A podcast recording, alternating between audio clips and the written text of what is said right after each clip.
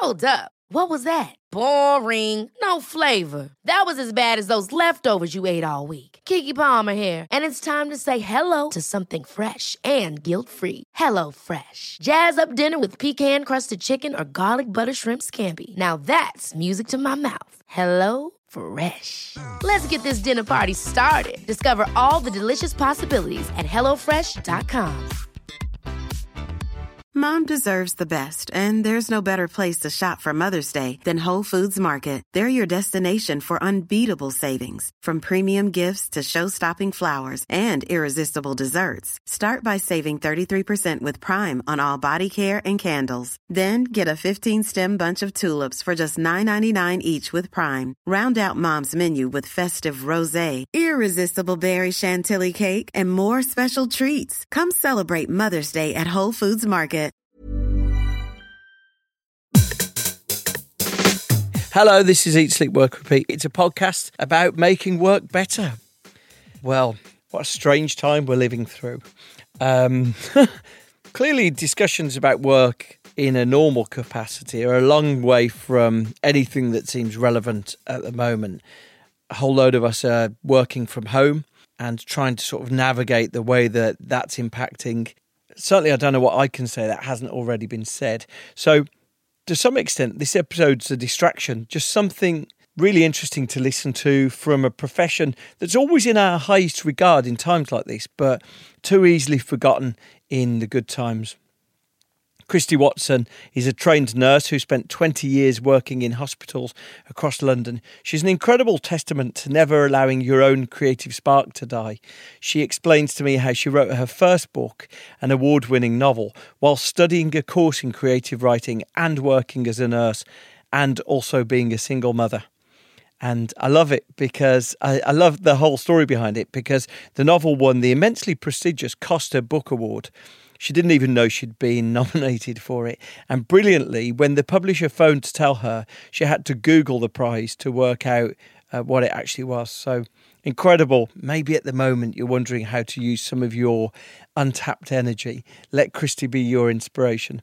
Her book that we're talking about here is The Language of Kindness, a nurse's story. It's a remarkable tale of, of a job right in the heart of solving the challenges of anxious families and really trying to re- retain a professional distance while so deeply enmeshed in the the most traumatic moments of people's lives.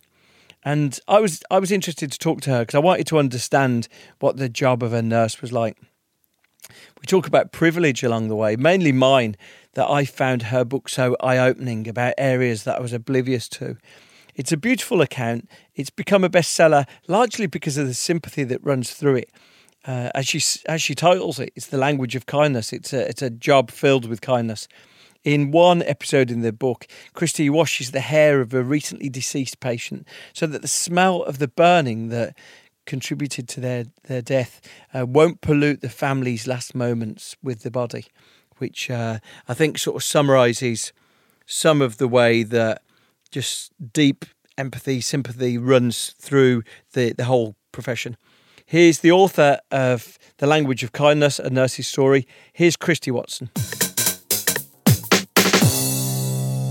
Thank you so much for joining me. I'm so thrilled to have you here. The thing I was really interested in, before we really start, how did you find the time to? Because you were a published, award-winning author while you were still a nurse, and you're not a nurse anymore. Is that right? I came off the register, yeah, last year or the year before. Okay.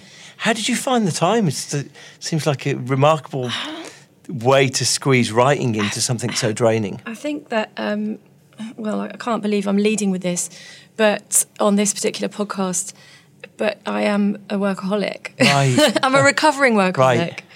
So I have always worked stupid hours in whatever I've been doing. And at one stage, I was doing a an MA in creative writing at UEA in Norwich. I was living in London, and that was a full time course. I was also nursing children in the community who had life limiting illnesses, and I had a two year old. And I remember reading the reading list itself was astonishing and just skim reading everything and trying to make everything work and fitting it in. And that's when I wrote the, my first novel as hmm. well. I look back and think, how did I do it? But I must have been working 100 hour weeks. that's strange, isn't it? What What do you think compels some of us to be workaholics? Shame. Shame. Perfectionism is is. Is it something in our childhood though? I, I think I have it a bit at times as well. I think it's probably low self esteem, right. something to prove. I don't know. I've tried to analyse it and I'm trying to recover from it and do a bit more yoga. Are you? I think I never wanted yeah. to let anyone down. And I think that's yeah. the big motivation in me. Absolutely. I didn't want, you know, like back from being a kid, I never wanted to bring a D home on my school report. And in fact, even when I had a few C's, it was a point of, of discussion. And I think that has extended into my adult life. So. But has that been from the outside or is that something internal? I mean, were you oh, getting told, oh, you need to get A, a stars or did as, you? As a kid, yeah. there was definitely initially the imperative, but everything after the age of 16 was entirely in me. Right. It's been sort of so deeply ingrained. Yeah. How do you recover from that? I know. That's why I was so Maybe interested you that you said you're recovering. Yeah, I'm so, trying to. So, recover. what's it like now that you've given up? Uh, given up being a workaholic. Um, well, or given st- up the fact that you're doing shifts, right? Okay. Oh, so uh, so now I just transfer. So I'm so they're making a theatre production of my show, which is amazing. Okay. So it's the team Wayward Productions who used to be the Complicite team. So I'm doing some stuff with them, some consultancy with them. I'm working with Mammoth Productions to create a television series. So I'm writing scripts for the first time, which is wow. super exciting, and having a lot of um, discussions and meeting with them, and that's a whole new world. And then I've just written another book, and now I'm thinking about the next book. So I'm still battling with the idea that I need to work. I'd, I'd be very unhappy if I wasn't working, right. but it's about that balance, and I think I'm really trying to, when I do have downtime, not beat myself up about it. So there was a point when if I took a Saturday off, for example, I would be so stressed that there was no point taking the Saturday off because I couldn't enjoy it. Right. Yeah, and that's really unhelpful. Yeah. yeah. yeah. Okay, so so you've written this book or uh, a, few years ago now, but yeah. I, I, sort of I, f- I forget how I started chatting to you, and uh, and I've so enjoyed the discussions I've had with Dr. Heidi Edmondson before and Adam Kay, and actually when I chatted to Adam Kay about this is going to hurt, one of the things I said was I said that you know that albeit he paints this vivid picture of the plight of junior doctors. In fact, there's an unspoken aspect that in a very high, hierarchical profession, nurses are uh, even in a, a, worse situation than doctors. Um, and I guess that's why I was sort of I read your book and, and got drawn to that. So explain to, to me this because I guess the whole book covers this. But what does it mean to be a nurse? I think it's one of those jobs that's really hard to get into language because it's uh, it's all the sciences, it's all the humanities, it's all the arts. It's not one thing or another. Um, I think it looks very simple from the outside. So you might see a nurse holding a patient's hand and think it's about care, kindness, compassion, which it absolutely is. But that nurse will also be doing really complex assessments of a patient's mental health, emotional health, their situation at home, doing risk assessments of whether or not it's safe to admit them or send them home. They'll be building a, a really big puzzle of that patient's life. So nursing is a, an incredibly complex job that's difficult to get into words, but essentially nurses are um, entrepreneurs, they're leaders, they're leaders of healthcare, they're clinical practitioners, they're researchers, they work in prisons, in schools, in hospices, in hospitals, in mental health settings, in community settings. It's it's one of those jobs that is so varied and broad, but very little understood. And at its heart is is the kindness that I want to talk about in the book. And that kindness almost comes through as one of the required defining characteristics of the job. When I was chatting to Adam Kay about the medical profession, and he says in his book that you know you're not allowed to have a concern for patients outside of the sort of working hours. You describe incredibly vivid and touching scenes of this incredible kindness towards you know dying dying patients, patients who are sort of gravely ill. Is is the a, a mandated limitation to that? Are you not meant to be that compassionate? I think when I started out, um, I began nursing at 17.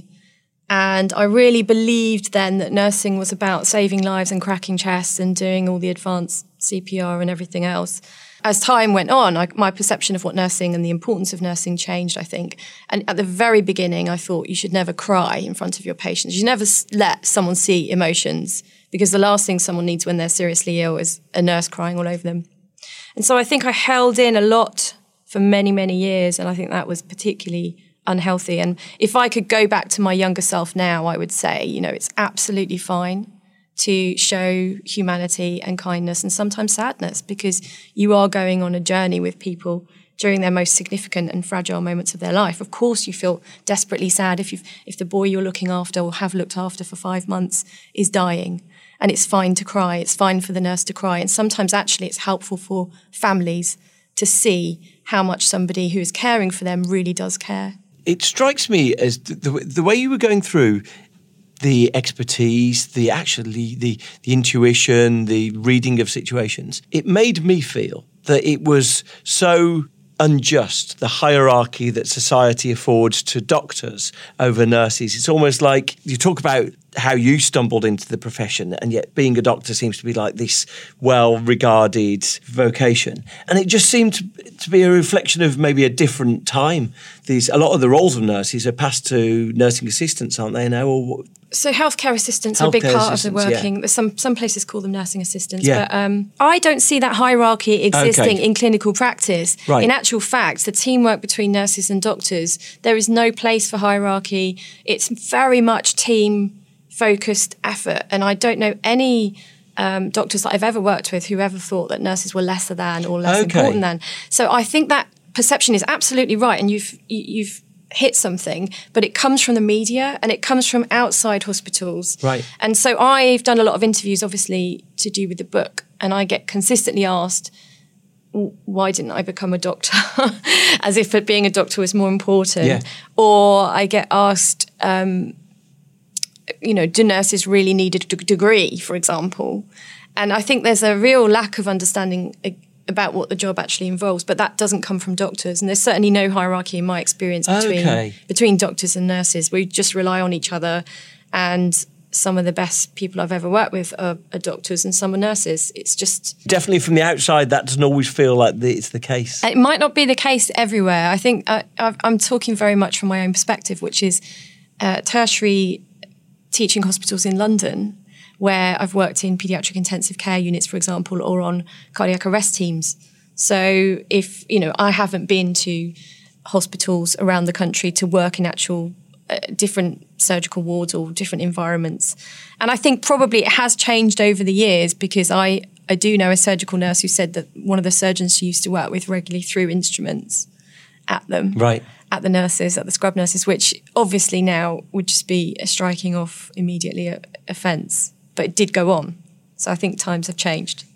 Do you think nurses and and professions who deal with all of us get a better perspective of society than maybe some of us who live a very constrained job in a different place. The, the, reason why I ask that is because when you describe working in mental health care, you give a perspective of mental health care that I had just been oblivious to. So you talk about the the racial filter of mental disturbances. You talk about how everyone in the ward that you were in at one point was black or, or Asian or other other minority.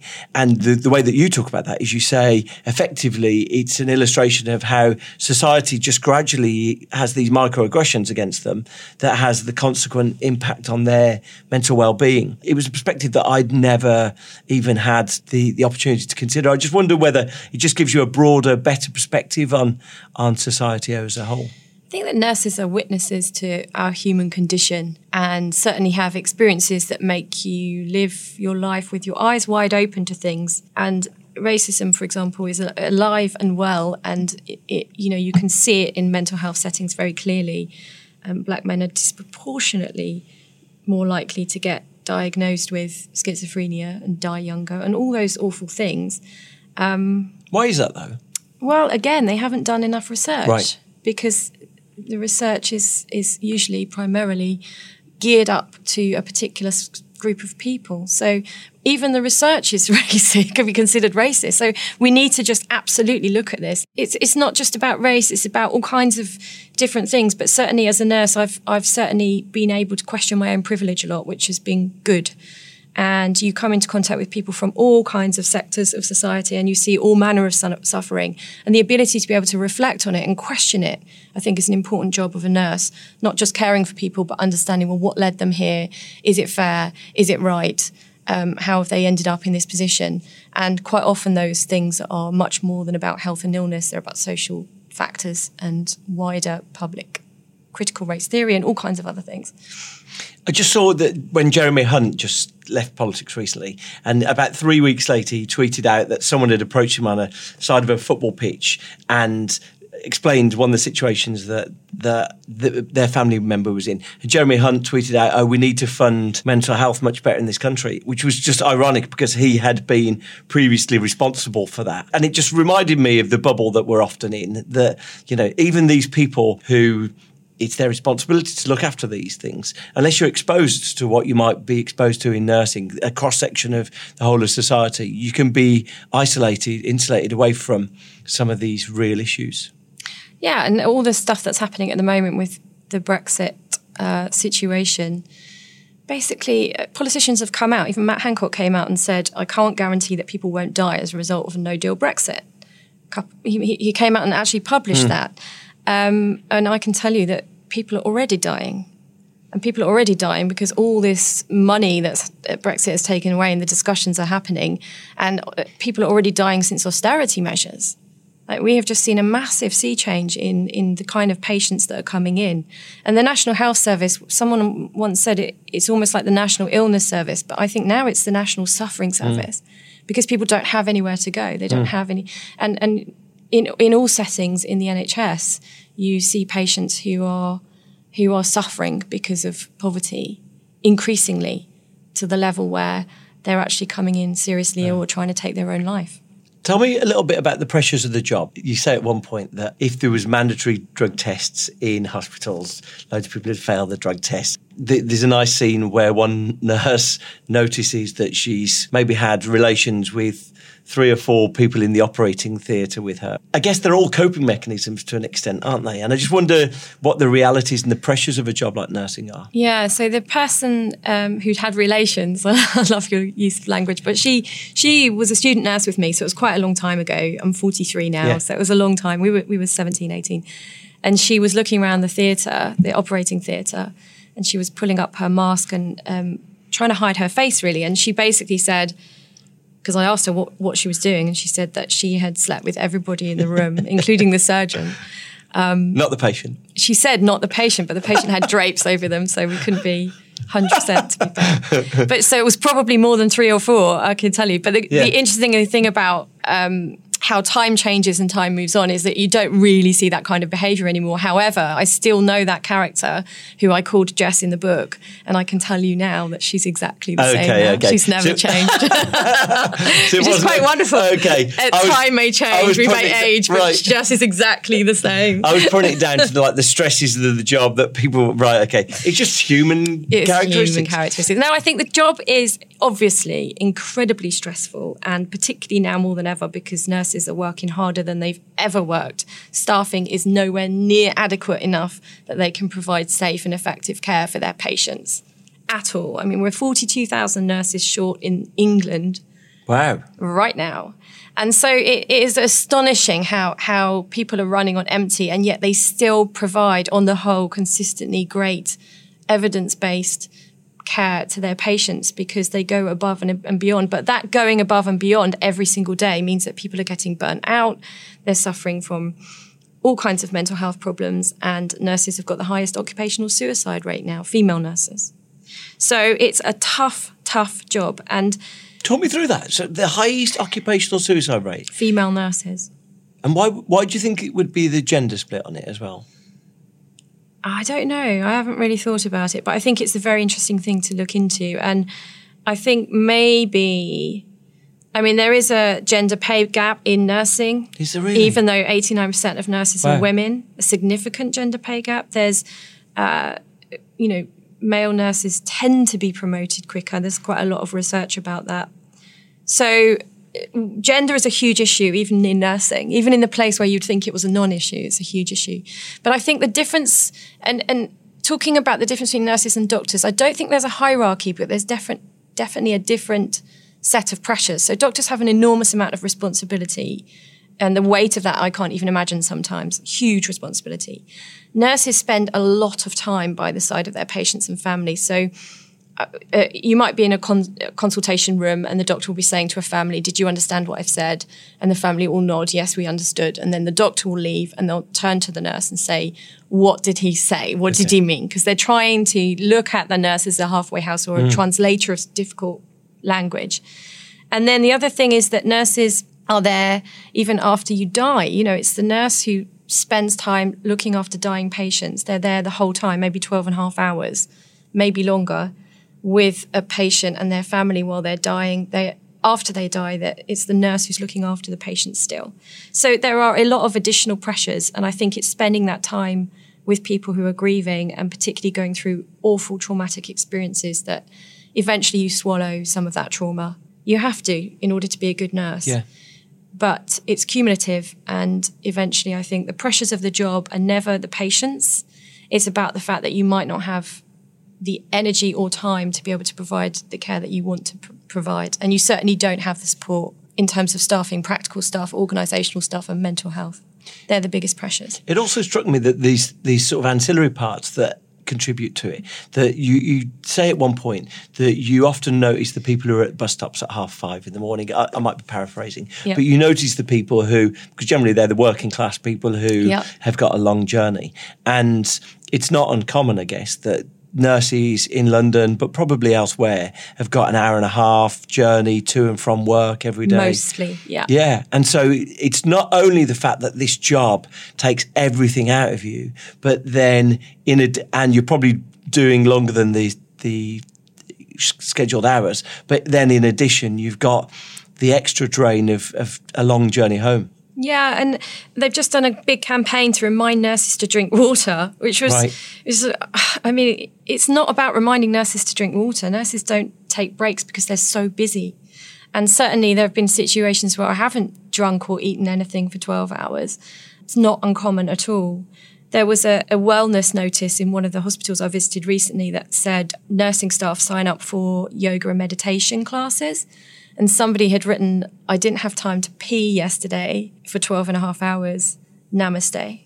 I thought that was brilliant. so I think that, the, yeah, the it might be 12 and a half hours you work, but like you said, you're working often longer.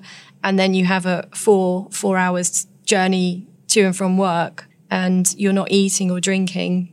It's a really unhealthy way to mm. work, really. But it's a very, it's a very common thing to not to not take your breaks, or you'd be eating your breakfast at 4 p.m. and, and that's a piece of white toast.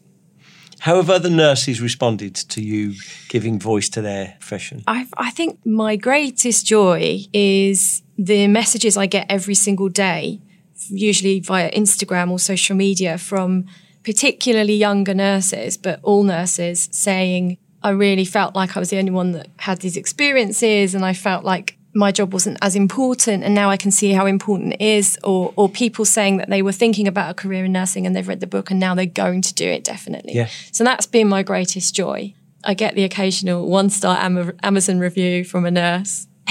Do you? Yeah. Saying what? This is not at all my experience. Right, okay. And I think that's quite funny and quite telling because I'm not trying to write everybody's yeah. experience. I'm just writing my own. I certainly don't feel like a voice of nurses or nursing. I'm just trying to be a writer who has a lot of experience as a yeah. nurse and is trying to make sense of my own life. So it is quite, it feels like sometimes a big responsibility. Yeah. Uh, that people see you as someone that can represent a profession. Yeah. And I certainly don't feel I can represent an entire profession. I can just talk about nursing and hopefully be really positive and get people interested in talking about nursing. That's yeah. where I see my role because you're such an accomplished writer already when you'd written this, you bring such a beautiful turn of phrase and lyricism to some of the humanity you describe and some of these sort of beautiful scenes. And presumably for a lot of people, the scenes of you washing a patient's hair to remove the smell of smoke, it's, it's such a powerful act of humanity that I suspect whether you're a nurse or not a nurse, you can't help but be drawn to that. Yeah, it was very difficult actually to try and get the balance right between properly representing the job of nursing, which is to lead cardiac arrests or to teach or to you know, do be really heavily involved with research or academia, and I didn't want to shy away from making sure that I represented the job in all its entirety, uh, because it is so much more than than just the kindness. And of course, the kindness is the most important thing. But lots of professions are kind, and nursing is so much more than that. But I do think that writing the book made me come back to that that word time and time again. And I think that the most important things I've done in my career have been the most simple because something like washing a child's hair when they've been in a fire or holding the hands of a person who is at the end of their life or even so much as just taking time to listen to a relative. Those have been the most significant things despite all the advanced stuff that I've ever done. And that took me a, lo- a long time to realize that that was the most important part of what I consider the nursing job. Especially because I think that is more and more brushed out of other professions over time, or often that humanity, that human connection is often discarded as seeming unnecessary, superfluous, fluffy. And so for you to so powerfully describe that it's the vital component, I think, of being a good nurse. It's just a good reminder of how important it is. I, I took something from it for my own job, I thought. When you were describing these scenes of human empathy and just connecting with other people, I was just reminded how quickly we brush past it in other professions. Yeah, the whole hashtag kindness or, or the slogans that we hear and see sometimes feel a bit soulless. Go when on. I Go mean, on. we're living in an age where people are very good at, at branding and people are very good at. I think kindness has almost become a brand. Mm. And it's certainly fashionable to be seen as kind, but whether those the people who are seen as kind are actually doing any real acts of kindness, I'm not entirely Yeah. sure. And so I think that we're good with words and not so great with deeds. Yeah, I understand exactly what you're saying there because um, for a long time, it's dipped down a bit now, but there was a long time where people were constantly posting sponsored links and, you know, please do this. And it was very much evident that people were virtue signaling by posting other people's. And I used to, every time when someone had posted, oh, please go and sponsor this, I would always click on it and see whether they'd donated themselves. Oh, interesting. Because I was just fascinated with, by all means, post something if you've contributed and you want to add voice to it. But if you're just posting it as a means of labeling you as a compassionate and kind Yeah, individual, but you've not contributed yourself, and I understand that people's financial means means they can't always do that. But I, I was interested because quite often I've clicked on them and there's been three people who've donated. So I thought, okay, so it's not like uh, it's lost in a sea of donations, but we've often prioritized being seen as being virtuous rather than actually contributing something. yeah, I totally agree. And I think that I think we've really lost a sense of community and the idea that, for example, we can be on social media or doing anything else talking about kindness um, and yet have an elderly relative in hospital who we haven't been to see because we're too busy. And so if you go to a care of the elderly ward now, for example, in the UK, particularly with British born patients, there are no relatives. Wow. And so my Filipino colleagues would say, how, how is this happening? There are no visitors at- at visiting times. And it's desperately sad that we're in mm. that situation. And I know people live very far apart, but I suspect that not everyone lives far apart. And the busyness that we create by doing all the things that we are doing to, I suppose, contain ourselves as a brand or someone that we think we should be. I don't know. I think there is there's huge space for kindness in every in every person's life, and I think that starts with community. Definitely. Have you You're read Johann Hari's Lost Connections? Yeah, really I interesting. adored that book. Yeah. Just because I guess at a societal level, it goes through line by line how what you witnessed there that we're sort of not connecting with other people around us. Yeah, it's a very interesting, slightly terrifying time. Hmm. I think. But, But maybe one of the consequences of it, you talked about social media there, but one of the things that I think social media has observed time and time again is a big empathy gap. That what we often mistake, like your Amazon reviewer, but what we often mistake is that the person who is typing something They can't empathize that the person receiving those messages is a person. And so what? Oh, that's interesting. We, so we see it time and time again. One, of, I think one of the biggest challenges of the way that we've observed social media in the last 15 years, people, they see Kylie Jenner and they imagine that Kylie Jenner can take all manner of abuse because she's this multi-millionaire. But then they take her and they, they've, so they've dehumanized her. But then people who are at a far more mundane level of fame and, and recognition, they, you know, they'll, they'll send abuse to those people as well and they don't perceive that there's someone at the receiving end of it. So MPs, for example, see a lot of mm. that. You know, any what local councillor probably you know doesn't see themselves as mm. in any mm. way a celebrity, but probably gets, I would have thought, sort of horrific abuse. And well, anyone with enough followers. Yeah, but it's all down to it's, there. Are, all those things are it's interrelated. About, about empathy. Yeah, I, I think that's uh, because I've been talking to quite a few people doing research um, at Berkeley and places and into AI and healthcare, particularly, but AI all over, and and that that lack of empathy is kind of the final stumbling block, mm. and it may well come that we're able to digitalize empathy. Do you think so, though? I, don't know. You'll know I, more than me. I worry about, they say that sort of one of the greatest gifts to psychopaths is people training EQ, because if you can mimic it, you can make out it's true. Mm. And I mm. just wonder, someone feigning empathy, I think it's it will always be a degree dead-eyed and it, yeah. it just feels you know when you're on a chat bot and the chat bot tries to be playful You'd be like, hey, how, like I don't know if you've, you've ever sort of if you're paying your council tax or you're paying your phone bill and you're not chatting to a real person, but they try and make it into this quirky experience. Yeah, it's sort of for me, it, it's such a, a soul destroying experience. Yeah, maybe. I don't know. I think it's very interesting. Um, I read a, an article recently that said that one in 10, or, or no, in the top 10 list of psychopaths in terms of jobs and professions, surgeons always features in the top. Yeah, i I've seen that. Have you seen it? Why is that? I think, yeah, I think it's probably beneficial, isn't it? Yeah. To be able to not feel to like. make an incision in someone's brain or heart. Yeah, I, I certainly spoke to a military nurse recently who had got back from where they were based, but had been through various wars on the front line and, and couldn't go, couldn't walk past a butcher's because of things they'd seen and felt right. and smelled. And I suppose in the same way, if you're a surgeon and you have that responsibility of knowing that everything that you're doing with your hands is either going to save somebody or kill somebody, mm. you can't really think too much about the humanity yeah. of the thing. I don't know. Yeah, you just the fragility of producing you, wouldn't it? That yeah. you, have sort of, you're now in God mode.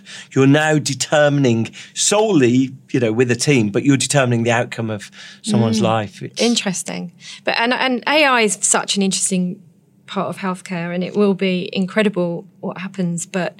I think that that is the final piece of the puzzle. If they can find a way, if there is a way to digitalize empathy, you don't. You don't think there will? I be? don't. But I mean, look, you know, you never know. I mean, that I'm we, blown away with how technology could spot cancerous tumours and yeah. things like that way ahead of well, the way we do, do it. I mean, I'm yeah. not. But I, I'd have thought what what strikes me about reading your stuff is that you'll never. Re- be able to replace that true humanity with yeah. something that pretends to be it. I so agree. there's always a role for it. Yeah, I agree. But I think people will try, definitely and that people are trying already.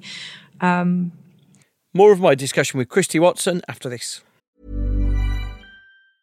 Jewelry isn't a gift you give just once. It's a way to remind your loved one of a beautiful moment every time they see it. Blue Nile can help you find the gift that says how you feel and says it beautifully with expert guidance and a wide assortment of jewelry of the highest quality at the best price. Go to BlueNile.com and experience the convenience of shopping Blue Nile, the original online jeweler since 1999. That's BlueNile.com to find the perfect jewelry gift for any occasion. BlueNile.com. Many of us have those stubborn pounds that seem impossible to lose, no matter how good we eat or how hard we work out. My solution is PlushCare. PlushCare is a leading telehealth provider with doctors who are there for you day and night to partner with you in your weight loss journey. They can prescribe FDA-approved weight loss medications like Wegovy and Zepbound for those who qualify. Plus, they accept most insurance plans. To get started, visit plushcare.com slash weight loss. That's plushcare.com slash weight loss. Hey, it's Ryan Reynolds, and I'm here with Keith, co-star of my upcoming film, If, only in theaters May 17th. Do you want to tell people the big news? All right, I'll do it. Sign up now and you'll get unlimited for $15 a month in six months of Paramount Plus Essential Plan on us. Mintmobile.com slash switch. Upfront payment of $45 equivalent to $15 per month. Unlimited over 40 gigabytes per month. Face lower speeds. Videos at 480p. Active Mint customers by 531.24 get six months of Paramount Plus Essential Plan. Auto renews after six months. Offer ends May 31st, 2024. Separate Paramount Plus registration required. Terms and conditions apply if rated PG. Now back to Christie Watson. So what will you do now? So you've written two successful novels, and then you've written this book, which has been a great success, hasn't it? Is, is it more successful than your novels? Yeah, by far. You're right. Yeah, by okay. far. Yeah, yeah. Because like, yeah. I mean, the well, it's difficult to measure. It depends how you measure success. My my first book won the Costa Prize first novel, which was great and amazing. My second book. how did you not know that you were up for that award? I don't think you. Oh, is it I just don't. I think don't it's tell all you? top secret. I think you, you- okay. they publishers can put a certain number of books up each year Right. for, for awards, and I guess they don't want to tell everyone what's up. Okay. Um, and my second book didn't really do much at all, but I am probably most proud of that because my dad was dying when I was writing it, just split up with my ex, lost the house. I mean, I was in the worst possible place in the world. And I was working stupid hours and just trying to keep everything afloat because I'm a single mum. And What do you I do in that situation? Do you write it on the bus? Do you write? When are you writing in that situation? five o'clock in the morning, four Are o'clock you? in the morning. Yeah, just getting up, powering through with too much coffee and, and writing. but I'm so proud of that book because I don't think it's my best book. But I think to even produce Mm. anything during that time, which was the worst time of my life, I think it was probably, I was really proud of that. So for me, that's my most successful, which is actually commercially my least successful. And tell me this, like just on the process of creativity, because one of the things I often read in literature is that stress kills our ability to be creative and and being overworked. And you seem to be the example of the opposite of that. Was it that you'd already done the creative thinking and you were just executing it by getting it down on paper? How can how can you be creative in a time of such overload?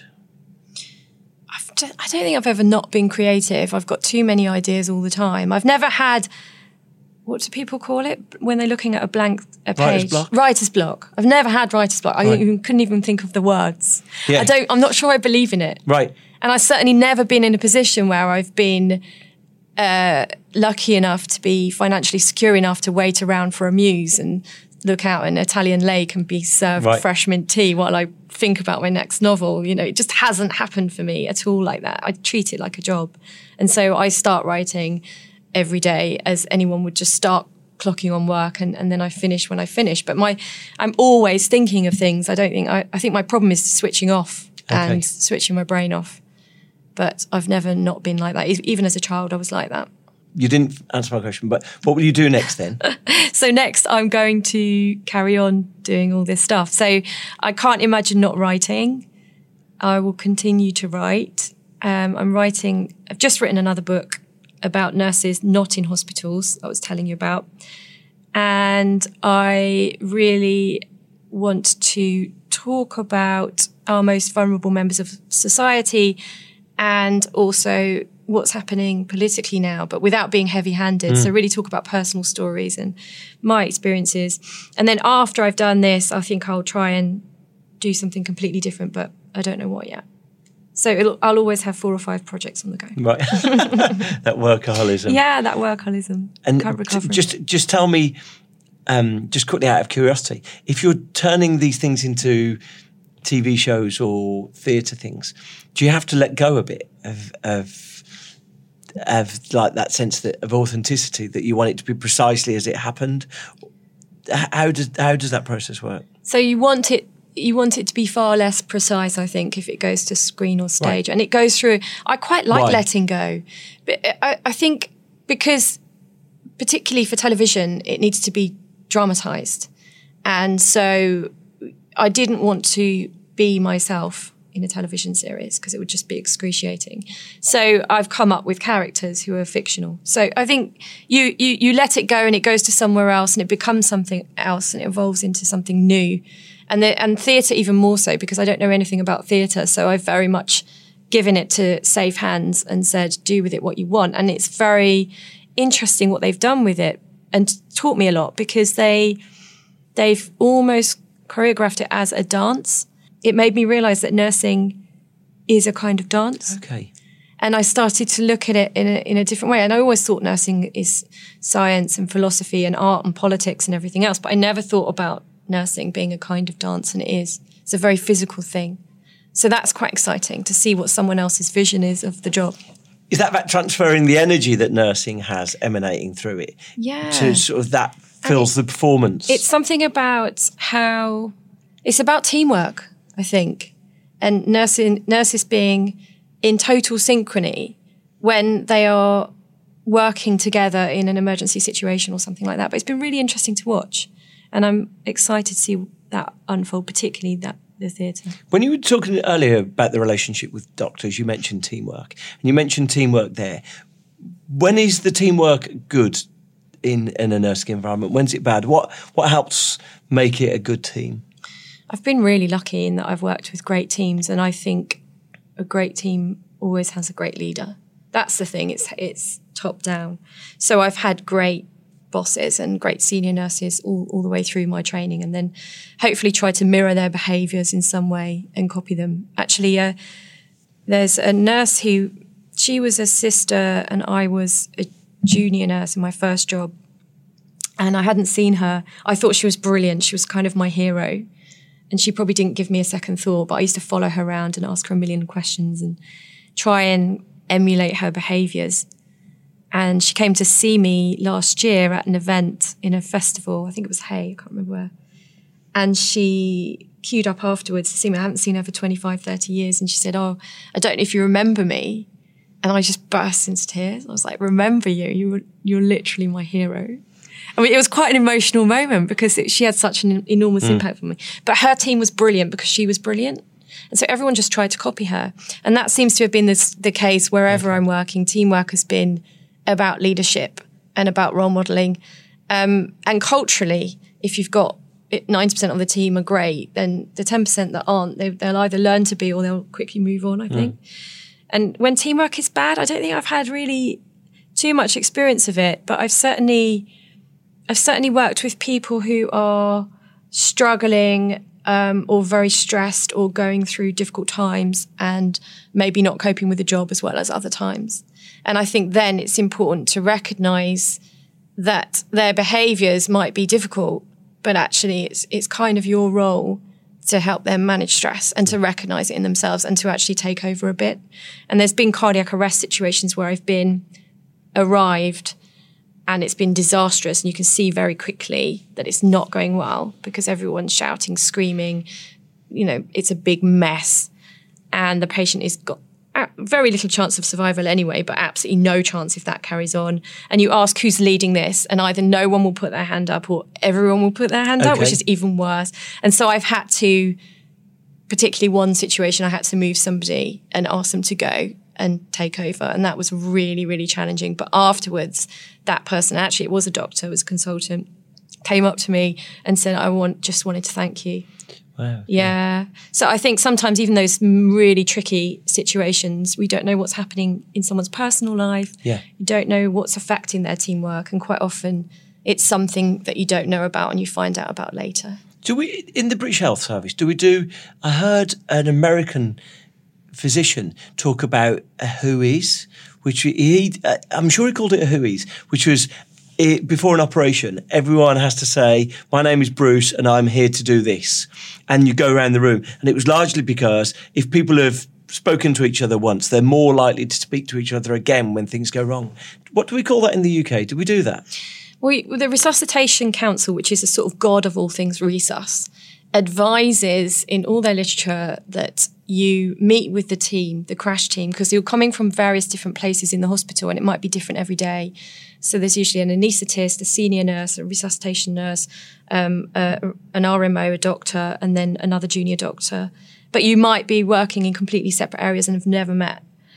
But that never ever happens. That's never happened in my entire career because you do not have time to meet up every morning and say hello who is what mm. what am i doing so it's it, it, quite often for the first time you're meeting the crash team while you're either running towards a medical emergency right. or it's actually full full on medical emergency and and the thing that's brilliant that i've seen is um, one of the one of the anaesthetists actually i was working with just very calmly i think one of the first cardiac arrests i ever went to said right, um, my name is, um, I'm the anaesthetist. Let's just say hi. And even while chest compressions were happening, nothing stopped, but everyone then had eye contact. And it's so important. Actually, it's a safety, it's well known kind of mm. safety issue. If you don't have eye contact with somebody mm. and you're doing different jobs and you say, can you do the defib or can you do this? It's quite dangerous. So knowing people's names is actually really helpful and really yeah, important. And there's never a time, no matter how bad it is, that you can't be polite and calm and say, "Hi, my name's Christie." You're going to miss it. You're going to miss nursing. Well, I I don't at the moment because all I talk about is nursing. So I, I feel more of a nurse right. than ever before, and I'm um, lucky enough to be patron of the Royal College of Nursing Foundation. So I'm very much involved with them, okay. and very much hope hoping to carry on talking about nursing for a long time. And next year is the International Year of the Nurse and Midwife. Okay. So I will be no doubt talking about nursing. Be so fed up if it by end of I'll be so fed up. but it's it's an honour to be able to talk about it. Thank you so much. Thanks a lot. I loved that discussion. I mean, you, it was pretty clear that we, we got on so well, and largely that was a tribute to to Christie being such a brilliant, creative, kind, thoughtful, funny person. Uh, so I'm, I'm delighted uh, she gave me her time. And in fact, that was recorded a few months ago. So it's actually the International Year of the Nurse now. And never did we need them more. I'm not going to plug anything else. You're welcome to get in touch with me, and you can uh, you can do that at the website eatsleepworkrepeat.com. Thanks for listening. I'll see you next time.